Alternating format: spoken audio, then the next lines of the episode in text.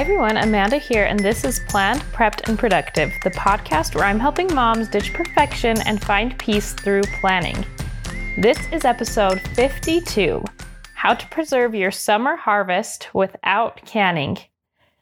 Notice that special number 52 today marks my official first year of podcasting, 52 episodes now in the books.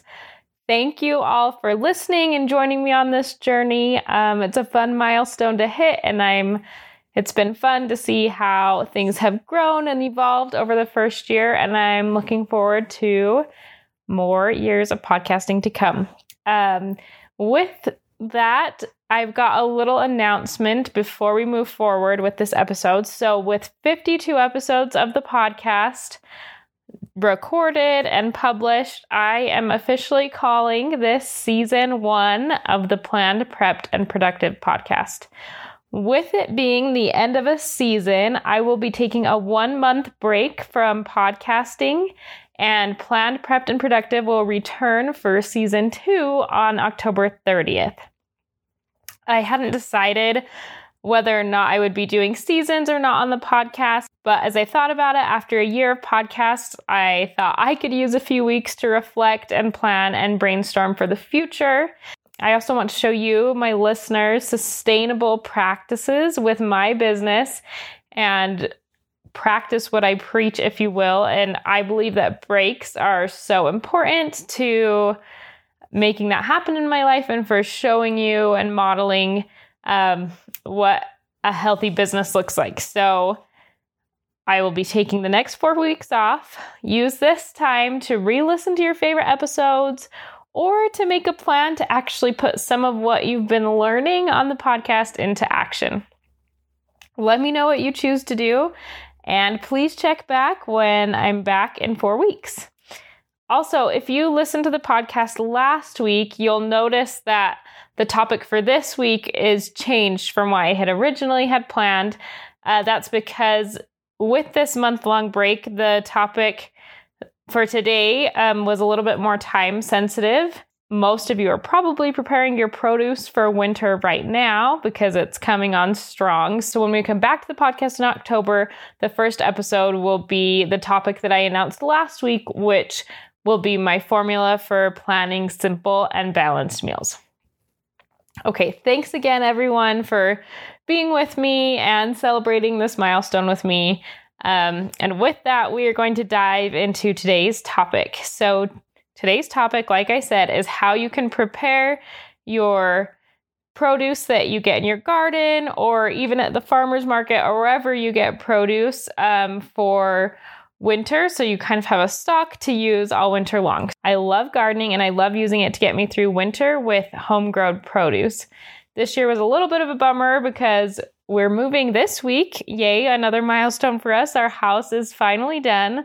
So we kept our garden this year small and didn't plant any of the late season crops because we thought we'd be out of here in August. So a lot of this experience that I'm sharing today is going back to gardens past or to food that I might use to stock up on at my local farmers market, which is something that I really like to do at this time of year too. So, if you don't have a garden, this can still apply. Just look for a fun farmers market to go to or somewhere you can get local produce sometimes this time of year just on the side of the road and you can use these tips and tricks for that produce as well like i said i love to garden i love to enjoy produce from my garden as long as possible, but I absolutely hate canning. I don't like the taste, the texture, or how much work it is. there are exceptions. I mean, canned grape juice is basically amazing, and jams turn out pretty great as well. But overall, I'm just not feeling the home canned foods. Maybe someday I'll change my mind, but if you are like me and you're simply not interested in learning the ins and outs of canning because you know that all that will do is create a bunch of work for you and then a bunch of bottles of food that you will never use and you'll just feel guilty about chilling in your basement. Let's talk about what your options are if you do enjoy gardening or just want to store a summer bounty from the farmer's market. If you don't want to can, you essentially have three different options for fruit and vegetable storage. The first would be cold storage, either in a refrigerator or some kind of root cellar. The second would be to dry your vegetables. And the third would be to store those items frozen or in the freezer. So let's dive first into cold storage. Like I said, cold storage would be either in a refrigerator or some kind of a root cellar if you were watching me right now, you would see that I put air quotes around root cellar because most of us don't have an official root cellar these days, but there are options for either building your own on the more complicated side or simply finding the coldest place you have around your house for makeshift cold storage. So we'll get more into that later, but first I want to talk about the fact that many of these winter cold weather crops that we're talking about are really cool because they're actually designed by, you know, whatever master designer created them to last a long time. And you don't have to do all that much to store them and for them to last a long time. So that's really, really cool. Um, in fact, your winter squash stored properly can last for months and months in cold storage. I remember my first winter that I grew spaghetti squash, I had it stored in the bottom of my pantry and it was still perfectly good, even close to six months after we picked it. It's really pretty amazing. Another quick note is that when I'm trying to figure out how long something will last, whether it be produce or really anything I make, there's this really cool website that I'll drop a link to in the show notes called Eat by Date that I really like to check to just give me an idea what's a realistic expectation for how long something will last. Keep in mind that this website is a reference only. Some things may go bad faster than it says, and others will still be good after the supposed expiration date. Another note on food spoilage is that it's really pretty darn easy to tell if produce is spoiled or not. As we're talking about storing your winter vegetables in cold storage, you might wonder how do I actually know that this is still good to eat? Um, and just look for those telltale signs. If it's not good anymore, it will probably be softer. It might be wrinklier. It may have developed some kind of mold on it, which is an obvious no. Um, it might be leaking liquid. It might smell rancid, those kinds of things. These are sure signs that it's not good to eat anymore. If the produce that you have is still whole, intact, and free of all these other red flags after time and cold storage, it's probably still good for you to use. So just keep that in mind as you go through your cold storage. So, how can you use cold storage for your fruits and vegetables? An easy solution, of course, is a refrigerator. But most of us don't have a lot of extra storage space in our refrigerator. And fruit and veggies will last even longer when you can spread them out instead of just packing them in. So, a refrigerator isn't usually my first choice. But if you do have refrigerator space, um, or let's say you have an extra refrigerator in the garage, for example, it would be a really great option for some produce items like apples and carrots that like really, really cold temperatures. It will help them last a really long time kept in there. You can keep apples for even up to like six weeks, sometimes when they're stored properly, which is not something that I knew until I had a grandpa who taught me all about apples from his fresh apple tree. So that's something cool to know that even things like apples can last a really long time when you store them well. Okay, so because most of us don't have an extra refrigerator, what would another solution be? A simpler solution to a refrigerator would be to just find a cold, dark place in your house. Think a garage or a basement and store your summer harvest there. Um, there are options to buy specially designed baskets for cold storage, but any bin in reality will work, or even just cardboard boxes. When you're getting ready to keep your food in cold storage, make sure you're choosing unblemished veggies that are fully intact with the stems still on them um, for long term storage. And make sure you check them every week or so to remove any that have spoiled. If you do have some blemished fruits or vegetables, don't worry about it. Just make sure you choose to use those first and store the ones that you think are going to store the best. You want to give yourself the best chance for success, right? There's another really handy resource that I wanted to chat about from Missouri Extension with details for all sorts of fruits and vegetables and how they best like to be stored. Uh, that's a little beyond the detail level that I want for this episode, but I will drop a link for you if you want to check this out as you're preparing to store your summer harvest.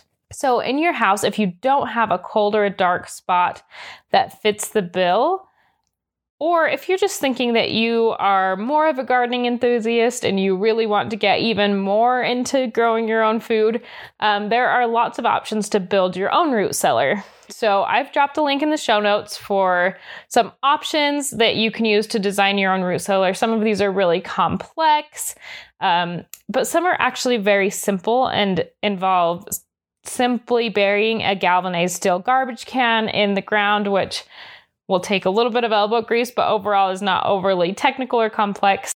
Like I said, I've included that link for you to check out your options. I'm thinking I'm going to try and convince my husband to go for the buried barrel method, maybe after a few years of gardening to prove that I have a green thumb. Um, bonus, how fun would that spot be for hide and seek? Pretty fun, right? I've got just a few more notes on preparing your veggies for winter in cold storage before we jump into the other two storage options that I talked about in the beginning. So, the first thing is that if you really want your veggies to last, you should put them through a curing process. If you're purchasing your vegetables at the farmer's market or on the side of the road. This process has probably already been done, but you can ask your farmer to make sure. But a curing process is done to harden the skin on your veggies, particularly winter squash, and this is even done on potatoes. And this is done just by leaving them in the sun after you've harvested them for several days up to a week, rotating them occasionally to harden out the skin. This process will make your vegetables much hardier and able to survive the winter. The last thing that you can do to keep your veggies good for as long as possible in cold storage is to keep them separated from each other. So, this doesn't mean you can't store them in the same bin, but within that bin, separate them from each other with newspaper or burlap, hay, any of these things would work, but just kind of create their own little nest or space for each vegetable in the box. Um, also, be sure to check that chart that I talked about with fruit and veggie storage times because it will also give you warnings on things that shouldn't be stored together, which is another key to making sure they last as long as possible. And a reason that things may not last as long in your fruit bowl or in your refrigerator, and why it might surprise you that some of these things really do have the ability to be stored so much longer than you think that they do. Okay, so diving into the second way to preserve your summer harvest, and that is to dry your vegetables. So, this method can be really useful for certain items, things like your herbs in your garden or tomatoes, which wouldn't last well in cold storage. Um, but it's not my first choice for most items. It's really helpful for those certain items, but it doesn't work well for everything. Um, one thing that is really cool is that most people think that you need special equipment like a dehydrator to dry out your vegetables. And while that would certainly come in handy, you can also just use your oven. So I am dropping a link in the show notes on how you can use your oven to dry vegetables. It's pretty simple. It involves using your oven on the very lowest temperature, cutting small bite sized pieces of your veggies, and occasionally rotating them to make sure they're completely dried out without burning. Uh, once they're dried, you can use them. The writer of this particular article suggests making your own soup mixes, which I think is a really great idea. Um, if it's things like herbs, just use it to flavor your dishes, or things like tomatoes. Tomatoes, dried tomatoes taste amazing in pastas or different kind of Italian dishes. So there's a lot of different options for how to use your dried food after it's dried. Okay, so the last way, and of course my favorite, is to freeze your winter produce. So, a lot of produce that is typically canned can actually just be frozen. And while the process is different and the final product is going to be a little different, it's totally usable and really easy to freeze your produce. So, almost any fruit and vegetable can be frozen. And in my opinion, next to cold storage, freezing changes the taste of the food the least. Freezing can alter the texture a whole lot. For example, if you freeze tomatoes, when you pull them out, they're going to be so watery that you think you're not going to be able to use them, but just drain off all that extra juice throw them in your pot and they'll be good as new. So don't stress about it. It will change the texture. You're definitely not going to be able to eat these things fresh again, but you will be able to make amazing dishes out of them. And when the final dish is complete, I really have a hard time telling and probably can't tell at all that that item was frozen to begin with because the flavor is spot on. Again, I've got lots of links in this episode. To give you more details, I'm dropping you a link in the show notes to a freezer and refrigerator storage chart to help you know how long things will last in the freezer and just jumpstart your thinking into what kinds of things you can freeze. So, this chart will cover the what, and I'm going to dig into the how. So, when you're going to freeze your summer harvest, the first thing we need to talk about is flash freezing. And I've talked about this before on the podcast, and this is something that I do with essentially everything I freeze. But flash freezing is a technique where you will cut up your item or prepare your item for the freezer in whatever way you need to. And then you will get a sheet pan, or if your freezer isn't big enough, even just a few plates and you will spread out whatever it is you're freezing across the sheet pan. Um, I'll often use parchment paper or a silicone mat as well, just to make sure that your items don't freeze to the sheet pan. Once you've laid them out, you'll pop this whole thing in the freezer for two to four hours just to get it frozen on the outside. And then you'll gather it all up and put it in a freezer bag or a Tupperware of some kind. But the key here is that you want to freeze it out flat first so that once it's frozen, the items are separate in the bag or container and you're able to get out just what you want to use and you don't have a frozen clumpy mess. So, flash freezing is really key to making the things that you freeze more usable and I highly suggest it for almost anything that you need to freeze. The next thing that we're going to talk about is blanching. So, blanching is not required for all produce, but some things do better when they're blanched. So, what even is blanching? Blanching is essentially just cooking your veggies to a certain point, which is usually like a crisp tender, not quite as tender as you probably would cook it if you were eating it fresh. Then, after you've done that, you plunge it in ice water to quickly stop the cooking process. And at this point, your item is ready to be frozen. So that's when you would spread it out on the cookie sheet or on the plates to put in the freezer and flash freeze and then deep freeze until you're ready to use them. So that's what blanching is. Some foods that I blanch regularly would be green beans, broccoli, carrots, potatoes. Potatoes I actually cook all the way through before I freeze them. And then tomatoes you may want to blanch as well. You don't have to, but one thing that's nice about blanching the tomatoes is that you can then really easily get the peels off of them and freeze them without the peels on. Some people just freeze them with the peel on and cook with the peel on. I don't love the texture or of chunks of peel in my thing. so I often will blanch tomatoes, and it is the one of the best ways to get the peel off. Another thing, if you're not interested in blanching, to note though, is that if you just freeze your tomatoes whole and then thaw them, that the peel will slip right off, just like as if you had blanched them. So if you want to just freeze them whole, you can also just slip all those peels off before you cook and save yourself a step. So both are options are both fine. Like I said, you don't have to blanch everything, but it is a process that you need to be aware of. Do your research to see whether or not the fruit or vegetable that you're freezing will do well with a blanching process, and you'll be ready to go. So, those are the three ways you can preserve your summer harvest if you don't want to can. The last thing that I want to talk about is to just encourage you to use your imagination just a little bit as you're preparing your summer harvest for winter. So I could, let's say I had a fresh basil plant. I could, of course, dry the basil or freeze the basil, but I'm much more likely to use a completed frozen pesto sauce.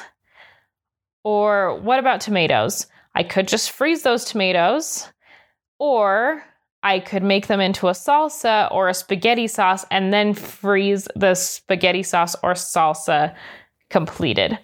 So, the point that I'm trying to make here is that sometimes taking just an extra step will make you so much more likely to actually use the things you have. So, for me, that means thinking, how would I want to use this if I were cooking it right now, if I weren't trying to preserve it?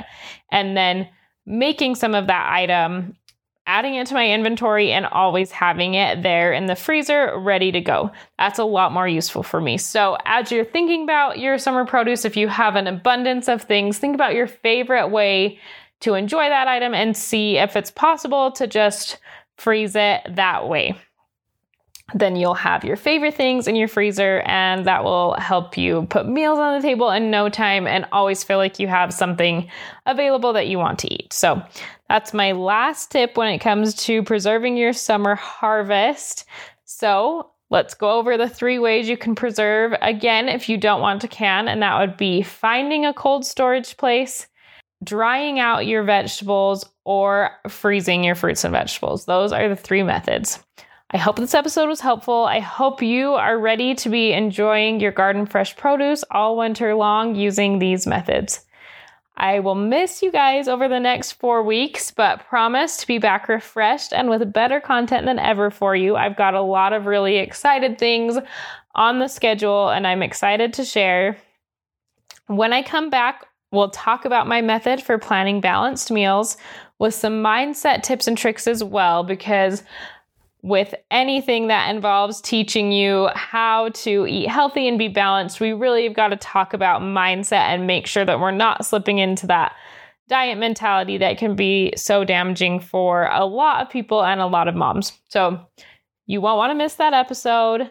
I will catch you at the end of October. And until then, happy planning.